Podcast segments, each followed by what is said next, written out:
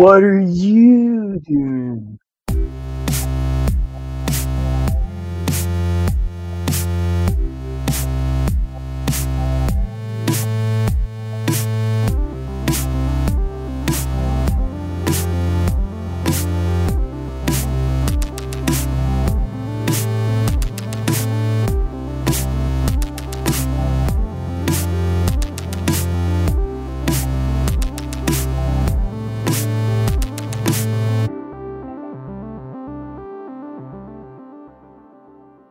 Hello, I'm Mark Standish, and you're listening to Critical Faith. This podcast is coming to you from the Center for Philosophy, Religion, and Social Ethics at the Institute for Christian Studies. I C S is a graduate school of philosophy in Toronto, where I am a junior member. We're gathering friends and members of our I C S community here on this podcast to talk about all things faith, scholarship, and society, and the many ways those things interact. We hope Critical Faith gives you a bit of a glimpse into the everyday life of I C S. My name is Andrew Tebbutt, and I'm postdoctoral research associate at the Center, and today we're starting a new series of conversations about the challenges facing philosophy and Christian faith in the wake of twenty twenty. It's been a roller coaster year, to say the least, and many of us have been left wondering how to look ahead as we think about the increased visibility of systemic racism, the effects of the Trump presidency, and the ongoing reality of the pandemic. Focusing especially on old and new political questions, this series invites scholars and educators within and outside the I C S community to tell us about what's at the forefront of their minds as they contemplate a post-twenty twenty world. Today, we're joined by Ron Kuipers, Associate Professor of Philosophy of Religion, Director of the C P R S E and President of I C S, and by Gideon Strauss, Associate Professor of Worldview Studies and Academic Dean at I C S. We could think of no better way to kick off this new series than by hearing from Ron and Gideon about what's captured their attention lately, and how the past year has affected their thinking about political questions. So let's get started.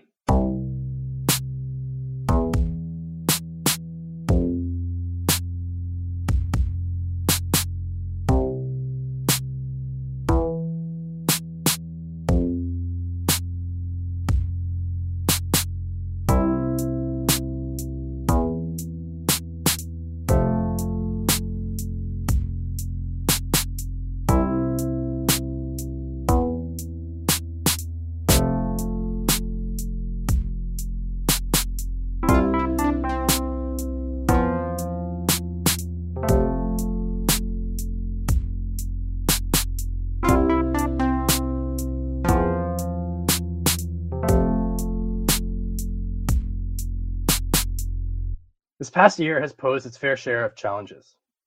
In the midst of a global pandemic, and in light of our increasingly polarized political landscape, we've seen many of our most familiar assumptions and categories questioned. So at Critical Faith, we wanted to take the opportunity to reflect on how the events of the last year have affected our ways of thinking, and on what our role in society can and should be as political philosophers working in the faith tradition. Today, we're beginning the conversation right at home with Ron Kuipers and Gideon Strauss, two senior members at I C S whose academic and personal concerns overlap in addressing questions about faith and lived political life. So welcome, Ron and Gideon, and we're looking forward to hearing what's been on each of your minds lately. Nice to be here. Thanks for having me. Before we get into our main topic, I thought that it would be good to give both of you an opportunity to situate yourselves and inter- introduce us to the kind of work that you do so that we have a sense for how each of you is approaching things. How would you characterize yourself as a philosopher? What are the kinds of questions you ask, and what sources in particular do you draw on in your work?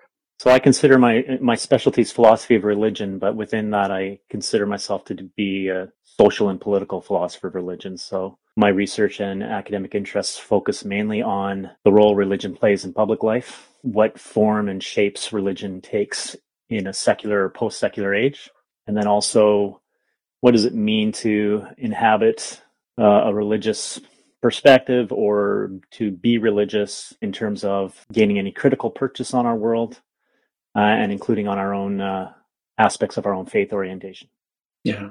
So I would say as a scholar, uh, I study craft, or in other words, skilled practice, uh, using what comes to hand to do that. Usually I draw on phenomenology, but paying attention to ethnographic and related techniques to inform the practice of phenomenology.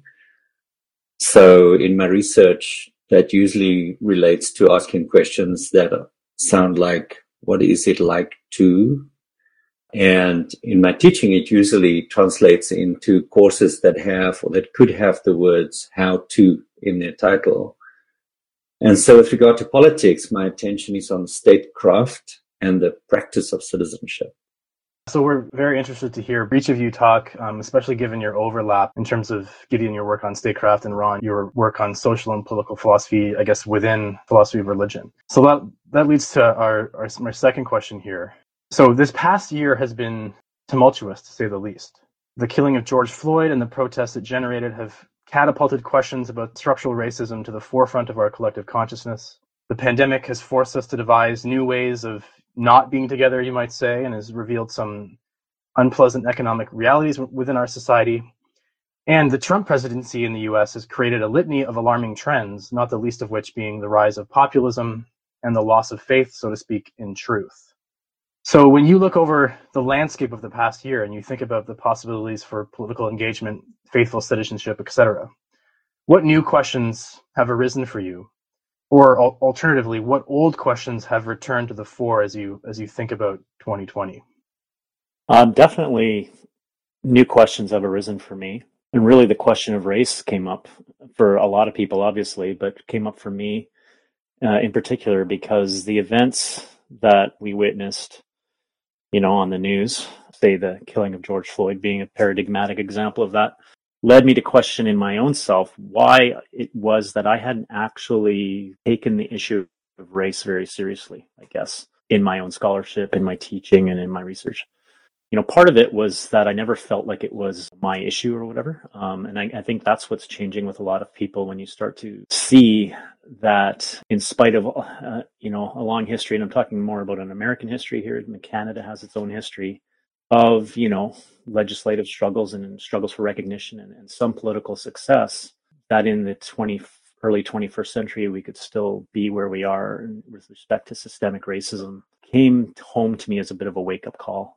I do, I did notice that in my students, so in the generation, the millennial generation, I guess that would be mostly, um, race and embodiment and things like that are really front of mind in a way that they never were, it seems to me, for my generation. A lot of that could have to do with the fact that I'm a white male European Christian and never had to experience the kind of racism, you know, and, and, and, and racist violence that we'd witnessed on television. So through just kind of listening and hearing, you know, racialized people talk about what kind of change they would like to see, what they need, what kind of even discomfort they would like majority people to live through in order to address these issues, that's, that's sort of felt a bit convicted by that. So, um, like a lot of other schools, I C S put a put out a statement during the time during over the summer uh, when a lot of these events were happening in, in rapid succession, um, an anti-racist statement, and we decided quite quickly at I C S that that wouldn't be enough, and that we try to have a extended conversation where we didn't just look at, say, what's wrong with society, but we'd look at into our own selves and go, why have we at I C S paid scant attention to this issue? Uh, and it hasn't always been like that. I, In the very early days of I C S, um, we sponsored conferences in partnership with the N double A C P in Chicago. You know, and we're talking nineteen sixty-eight when cities were burning and campuses were rioting and things like that, right? And I guess in my own philosophical practice, like uh, I spent a lot of time working in the school known as American Pragmatism, and that has a lot of Black philosophers in it. You know, people like Cornel West and Eddie Glaude and uh, V. Denise James, and W. E. B. Du Bois is considered to be uh, you know, in the first generation of pragmatists with John Dewey and William James.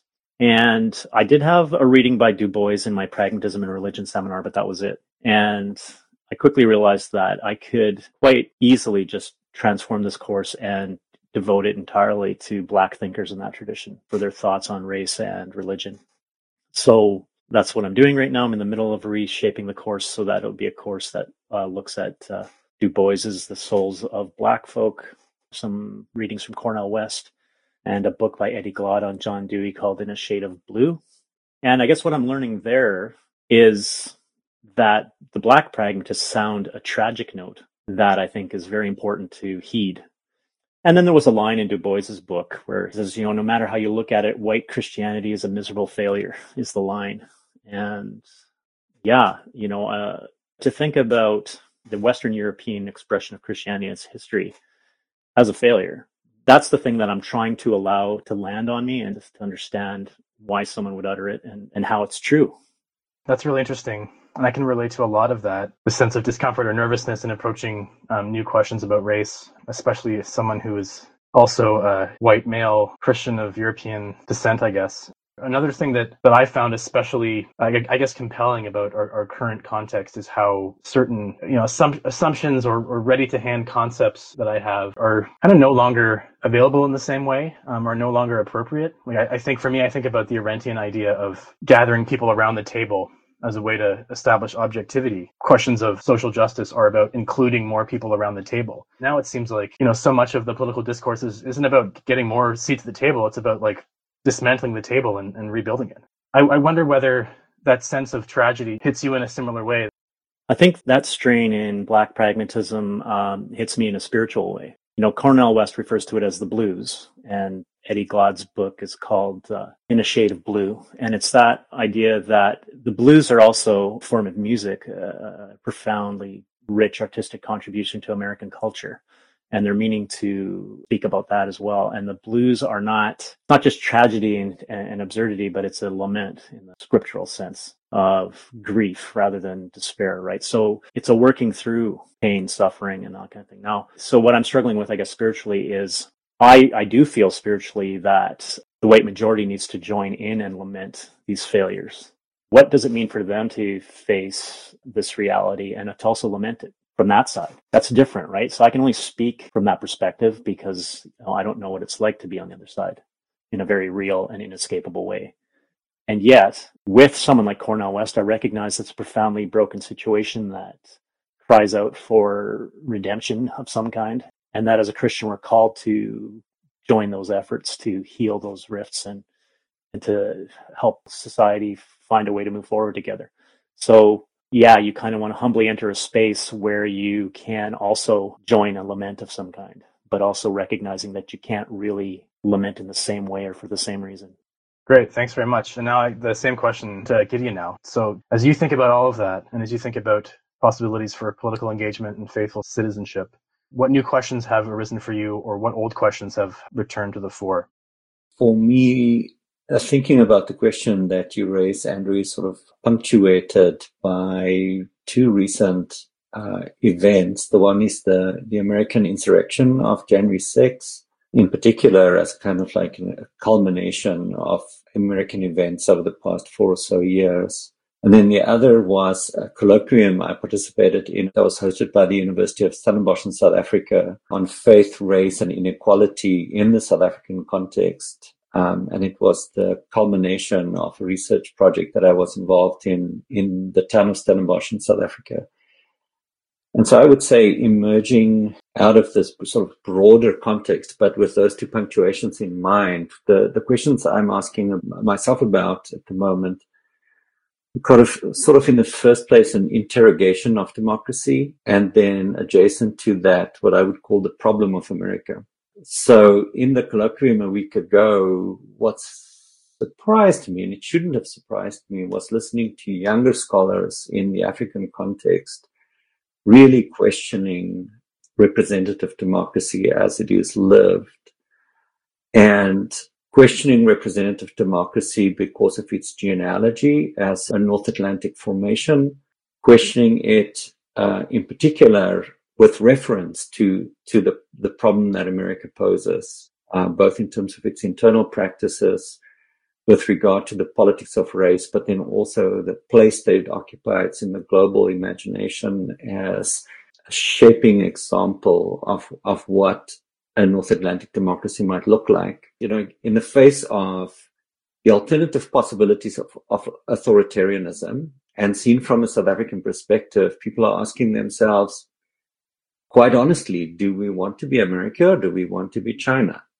The challenges posed by populism uh, as, uh, in, in many people's perspective, a lived potential alternative to a representative democracy, and the possibilities of a more radical or a more direct democracy of one or another kind. So again, as I said, I was, I was surprised by the seriousness and the directness with which people were questioning uh, democracy in, in the colloquium a week ago. But I can understand that against the backdrop of these events of the past few years, and uh, and specifically, you know, with regard to the question of, does democracy bring about justice? Does it bring about justice for Black people, whether that is in America or in Canada or in or in South Africa? Oh yeah, that's very interesting. Because what what you say about alternative ways of thinking about democracy or alternative ways of thinking about politics that are not democracy is really interesting, especially for those of us who come from a, a North Atlantic context where, you know, the, the idea of, of democracy, you know, having a seemingly obvious meaning and that being, you know, by definition good is pretty straightforward. So the idea that there would be imagined alternatives to that is very interesting. And I just wonder, are there specific features of perhaps new possibilities for thinking about democracy or politics in the in the South African context that would distinguish it from North Atlantic democracy in a way that might not look so familiar to the North Atlantic eye? Yeah, I find, actually find that a wrenchingly difficult question, because my personal autobiography as a citizen is as one who invested the nineteen eighties, so my teens and my, my early twenties, in participating in the struggle against apartheid. And that was conceived by those, most of those of us who participated in that struggle, as a struggle for democracy. So specifically a struggle for a representative democracy in which every South African adult would have the rights of citizenship, including the right to elect representative governments on the local, provincial, and national levels in that country. And so this interrogation of democracy is not as, it's not a theoretically unambiguous one or an easy one for me. It's, uh, it's personally troubling for me. And so I found myself in a slightly complicated place where, on the one hand, I'm someone who, among other things, invested three and a half years of my life in serving out a community service sentence because of my participation in the struggle against apartheid. So a deep commitment to democracy and representative democracy. At the same time, a reader of Uh, Christian political thinking from the nineteenth century through to the twenty-first century that already interrogated the liberal roots of North Atlantic representative democracy and questioned the particular expression of democracy within the context of North, North Atlantic capitalism. So with ambiguity right from the start for me, and now being in a place where I kind of want to wave the flag in defense of liberal democracy, given that in the North American context, the immediate enemies of liberal democracy are, you know, ethno-nationalist populists. In the global context, the ranking alternatives to liberal democracy is the authoritarianism or more than authoritarianism of China and Russia. And in the African context, specifically in the South African context, I feel that even twenty-five or thirty years is a short period of time to, to give representative democracy a fair chance to show its results. So this interrogation of democracy is one in which I find myself actually a partisan of democracy, uh, rather than, uh, than one of its opponents. But, but I do that with a troubled conscience, because I don't think Christian democracy or Christian Democrats like myself have ever been entirely comfortable with liberal capitalist expressions of democracy. I think we quickly conjoin the, the words liberal and democracy. And I don't think they're necessary. Liberal democracy is one version of democracy.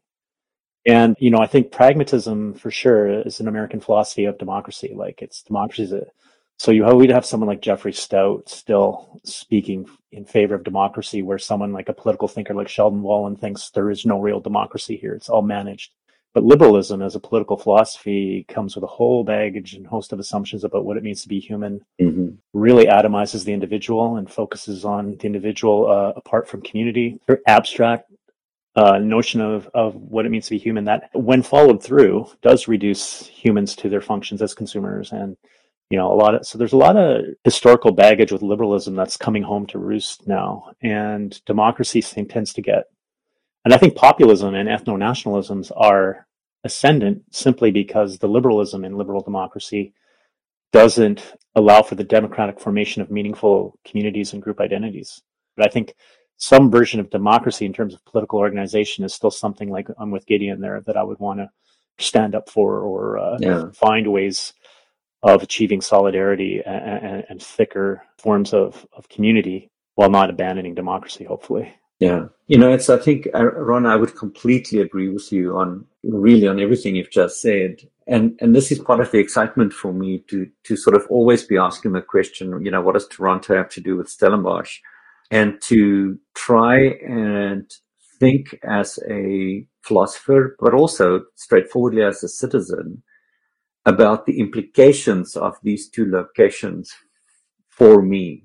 And I think the, the privilege for me of having as an, as interlocutors, like young theologians in that setting and younger academics more generally, um, and I mean, honestly, just younger people are asking, so what is, what has democracy done for me? And that's in the context of, of a country where there is more absolute poverty in South Africa now than there was before the advent of democracy. There's greater inequality now than there was before the advent of democracy. And I, and I, so I think the questions are very real and very live. They are questions that are perhaps a little easier to avoid when you're like me, spending most of my time in Toronto. I think these questions are hard to avoid right now if you're in Washington, D C, but they're hard to avoid daily when you're in a place like Stellenbosch. So I, I wonder how you see each other's work as speaking to the current political climate. So what's one or two things that you're especially curious about in each other's work? Or is there a particular topic or event that you'd like to hear the other comment on? So over the, the past few years, I've had the privilege of, of getting some glimpses of Ron's scholarship through uh, his teaching. Two years ago, I think it was, uh, Ron taught a course on the contemporary uh, uptake in attention for Paul the Apostle's work in contemporary political philosophy.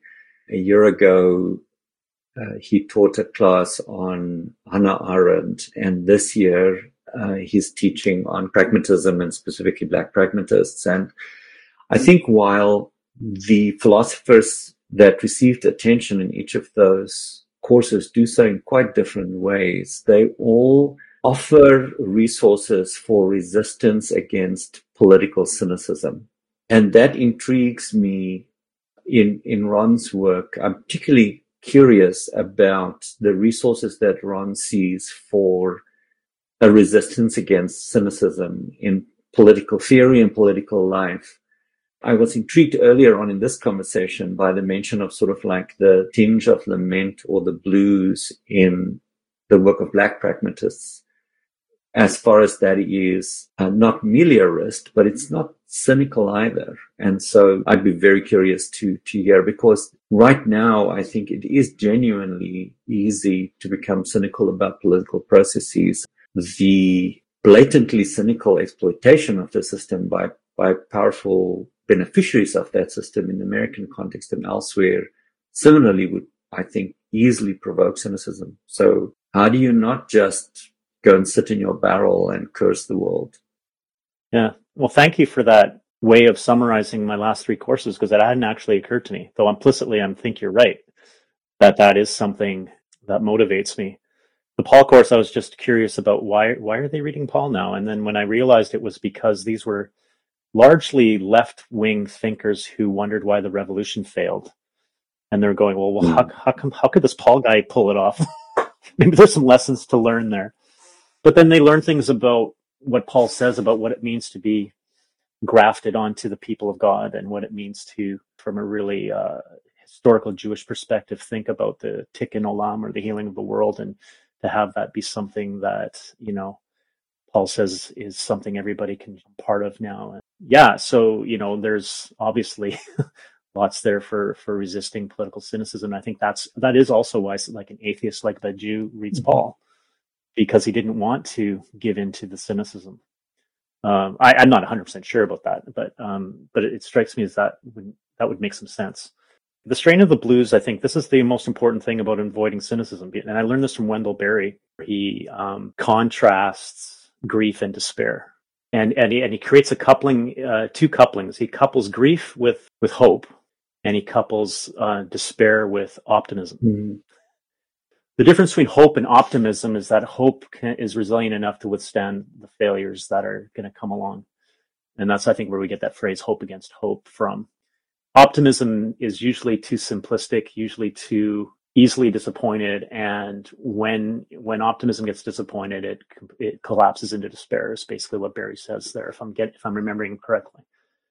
So the response to hopes that are dashed isn't despair, but grief. And grief, like I mentioned before, is a kind of a working through, a lamenting. Uh, and so so cynicism is a form of uh, of despair, where a crushed optimism gives up. Mm-hmm. And if instead of despairing, we lament, and that's a crucial phenomenological difference between the two moods, that would be a process of staying with the suffering and with the damage, with uh, listening to it, attending to it, w- working with it, trying to alleviate it. That uh, in itself, in and of itself, will give rise to hope again. And, you know, I can say this all intellectually. It doesn't make it easy mm-hmm. to pull off. But I, I think if we don't lament the current, you know, what, what, what uh, Cornel West calls our twilight civilization, mm-hmm.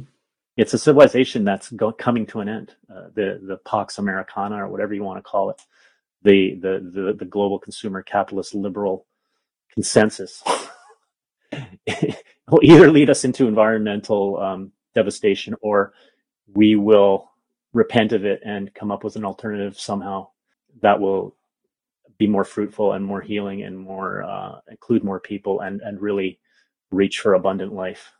So, so right now, to me, our cultural moment is one of lament, so that we can avoid cynicism and despair. So, Ron, I want to pose the same question to you about about how you see Gideon's work uh, speaking to our current political climate. So, if there's something in particular you're curious about in Gideon's work, or an event or, or issue you want him to speak to, now's your chance. All right. So, what I've been reflecting on in, in sort of in Gideon's work, and you started to talk about this already in the answer to one of the previous questions. I'm, I guess, mostly fascinated by your African experience mm. and uh, and your understanding of not just South Africa, but the entire continent. And you do hear a lot of talk today about how, you know, that Africa is going to somehow kind of emerge in short order uh, on the global stage in some way.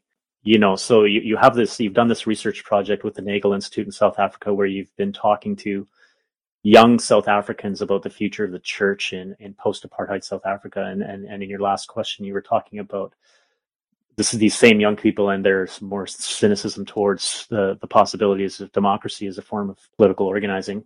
So I'm just, yeah, I'm just really curious more about how you see South Africa and Africa emerging on the global stage as a voice that can maybe be some kind of alternative beacon to light our way out of the dim. Oh, yeah. Yeah, so I don't want to put pressure on Africa to be messianic for the planet. That's a good point.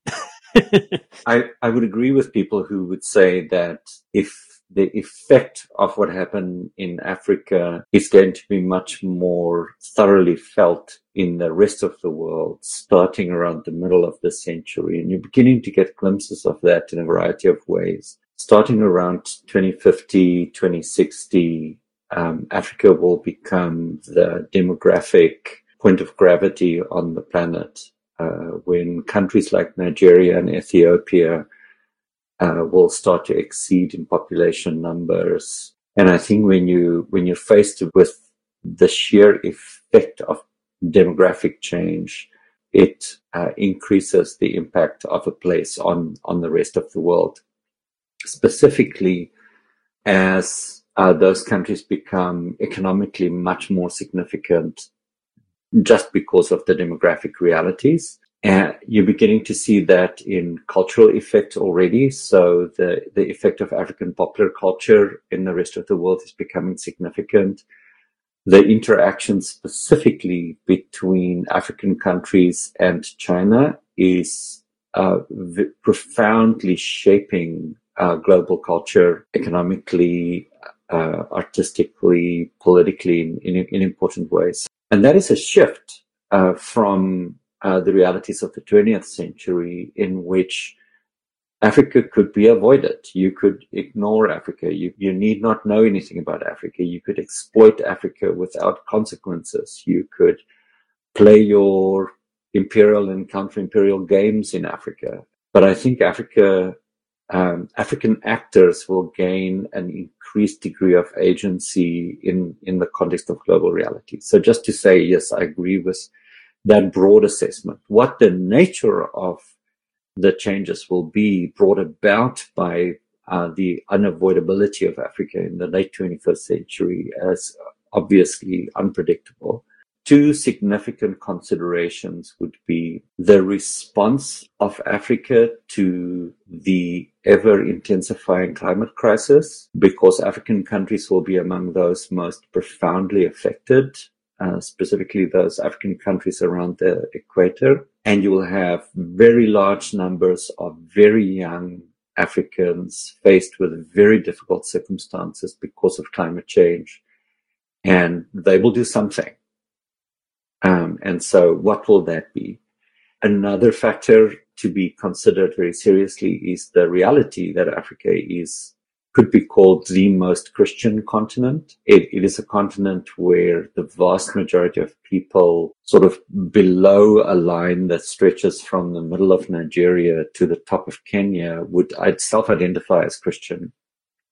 Above that line, it is um, a more complex mix of people who would identify as Christian or Muslim.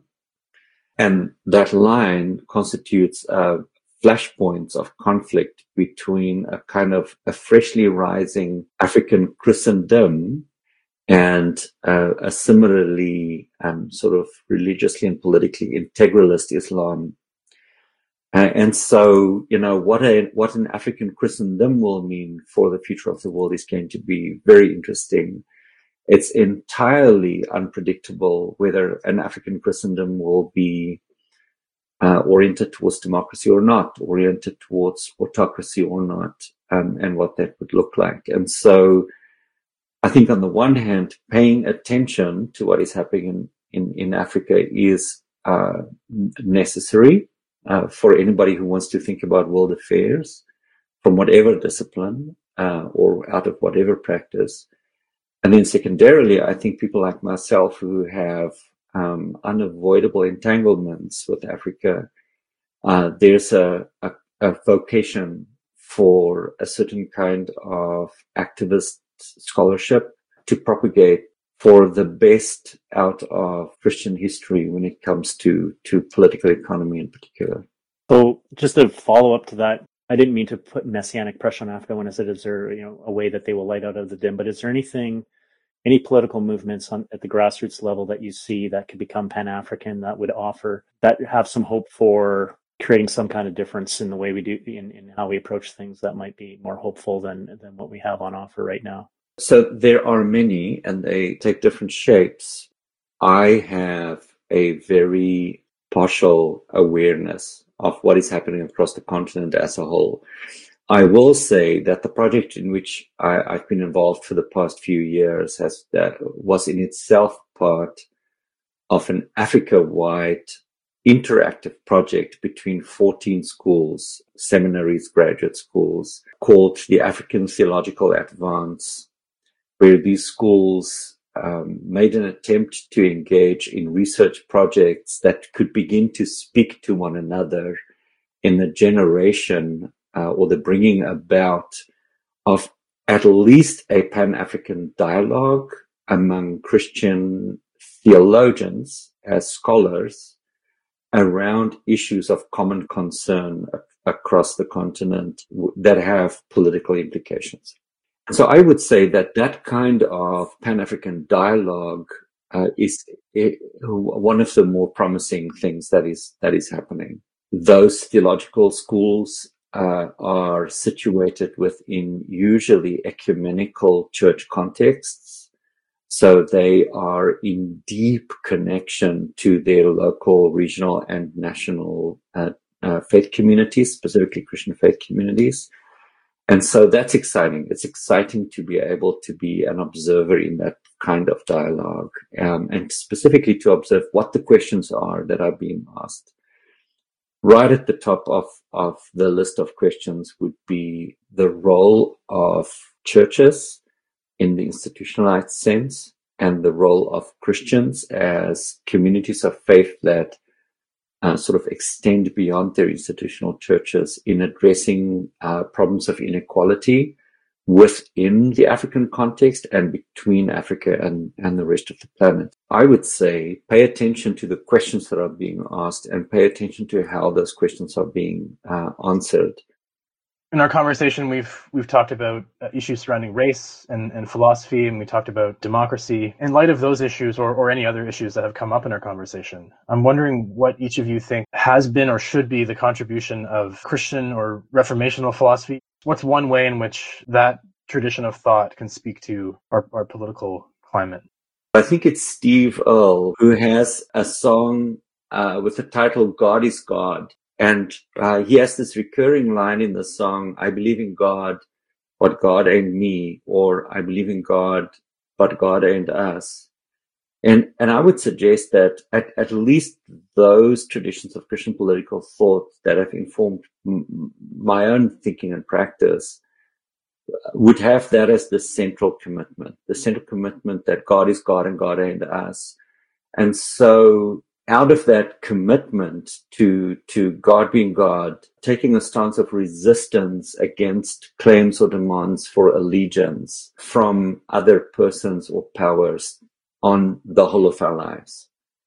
And so I think in that sense, a Christian contribution to to to the contemporary problems of political life would be one of saying no to populism, no to nationalism, no to a Christian integralism, because it makes a demand on us that is proper only from from God's self. What do you mean by Christian integralism, by the way? Because we use the integrity of faith and learning as a as a term of approbation around our parts. Yeah. So so Christian uh, integralism, it's a tradition, and uh, the Action Française in in France in the nineteen thirties and nineteen forties was its primary expression. It had Uh, it was embodied in Brazil, Argentina, a number of other places. And basically, it's the insistence that uh, the political community as a whole has to be Christian. And and so so it has in, it's integrally Christian in the sense that you if you're a Jew, you can't be really a Frenchman. Uh, if you're an atheist, you can't really be a Frenchman. If you're a Protestant, you can't really be a Frenchman. And I see that rising. So I would say, for example, American evangelicalism right now, its politics is a politics of a, a Christian nationalism that is a Christian integralism. So you can't really be an American if you're not a Christian. Yeah, okay, I get it. I think, first of all, in terms of reformational thought, there was a very, um, uh, a very, it had a very deep sense that it had the solution to the world's problems in a way that I think we're coming to terms with a little bit now, but that the whole system of of reformational philosophy, if you look back to Doerr and Vollenhoven, was that it could diagnose where everything kind of goes wrong and then recommend the right path. And I think that's not helpful, but that doesn't mean that that thought tradition doesn't have any resources for our present moment, because I, I really think it does. So my colleague Nik Ansell is really exploring in a more radical way what a non-hierarchical view of covenant between human creatures and God, and what it means to walk with God on the path of redemption and being invited by God to contribute to building the community of solidarity. And um, I think we need to radicalize uh, our understanding of covenant partnership and human agency and freedom within that. That will w- might sound quite um, rebellious or uh, unorthodox. You know, our tradition is always so fond of quoting Abraham Kuyper's every square inch, or Dutch literal translations, there's a thumb breadth over which Christ does not cry mine. I've always felt we've got to stop quoting that so much. I don't disagree with the underlying sentiment, but it makes Jesus sound like a like a you know a selfish three-year-old grabbing his toys or something. That's always bothered me, right? Because the the precise position of the upside-down understanding of biblical sovereignty is that the sovereign uh, relinquishes control and becomes vulnerable, and wants to enter into a relationship with creation in which space God created, God is welcomed back into that space. And that's how I think we have to think about uh, what the reformational tradition might be, be contributing right now through through the biblical exegetical work of people like Nik Ansell and, and others. And I might want to put myself in that category. But it is a point of tension in our tradition. But I really think there's something going on there that we need to pay attention to. Great.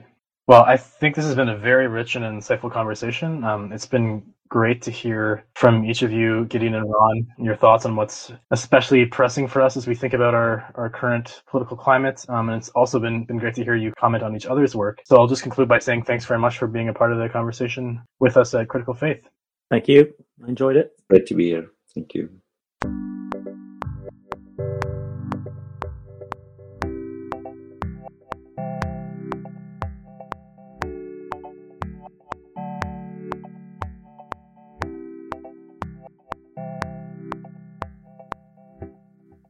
And that brings us to our final segment, What's Your Pleasure?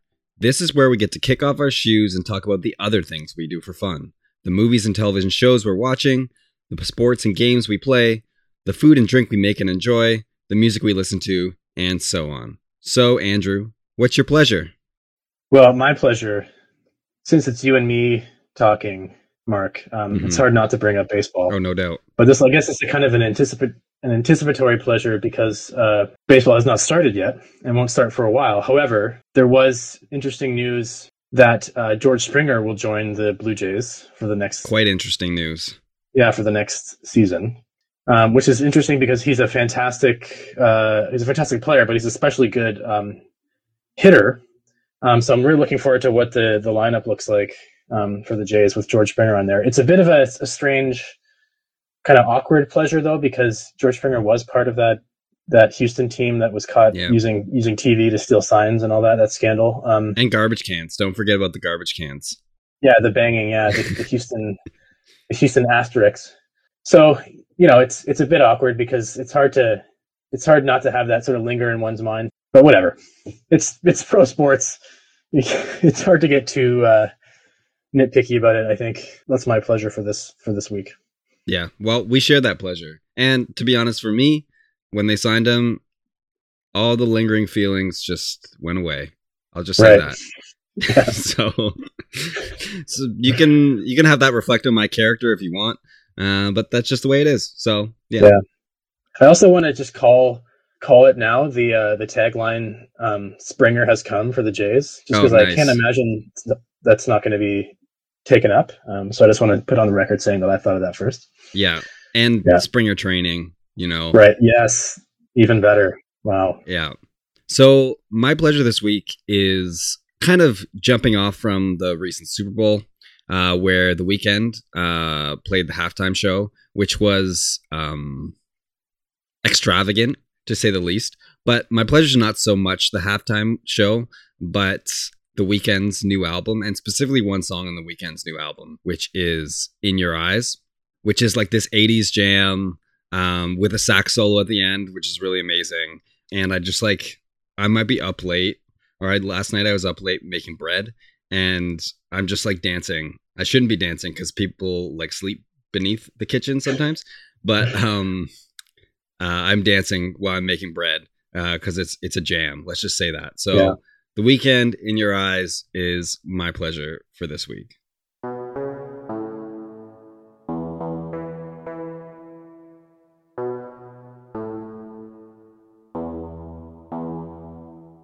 That's it for our show this week.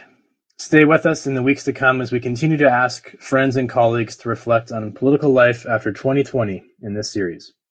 If you're interested in digging deeper into these and other topics with Ron or Gideon, they each have remote courses taking place this summer. Ron will be teaching Pragmatism, Race, and Religion as an intensive starting in June, and his course will be paying special attention to Black pragmatism this year. And Gideon will be teaching Lead From Where You Are as an intensive course in August. If you'd like to join any of these or our other upcoming courses, which are now available remotely, you can visit our website at w w w dot i c s canada dot e d u to learn more. You can also email our registrar, Elizabeth R S at academic registrar at i c s canada dot e d u with any questions you might have. If you'd like to know more about the Center for Philosophy, Religion, and Social Ethics and the Institute for Christian Studies, you can find more information on the website just mentioned. And if anything from this week's show piqued your interest, you can also email us at criticalfaith at i c s canada dot e d u. You can also find us on Twitter. You can follow Ron as at KuipersRonald. You can follow Gideon as at Gideon Strauss. You can follow me as at Mark Standish. And you can follow I C S as at I N S C H R. And from the heart of I C S, thank you all for listening. This has been Critical Faith. If you like what you heard, you can subscribe to us on iTunes, follow along with us on Spotify, or find us on your podcast app of choice. Remember, following and reviewing the podcast helps people find us and keeps us on their radar. Most importantly, tell your friends.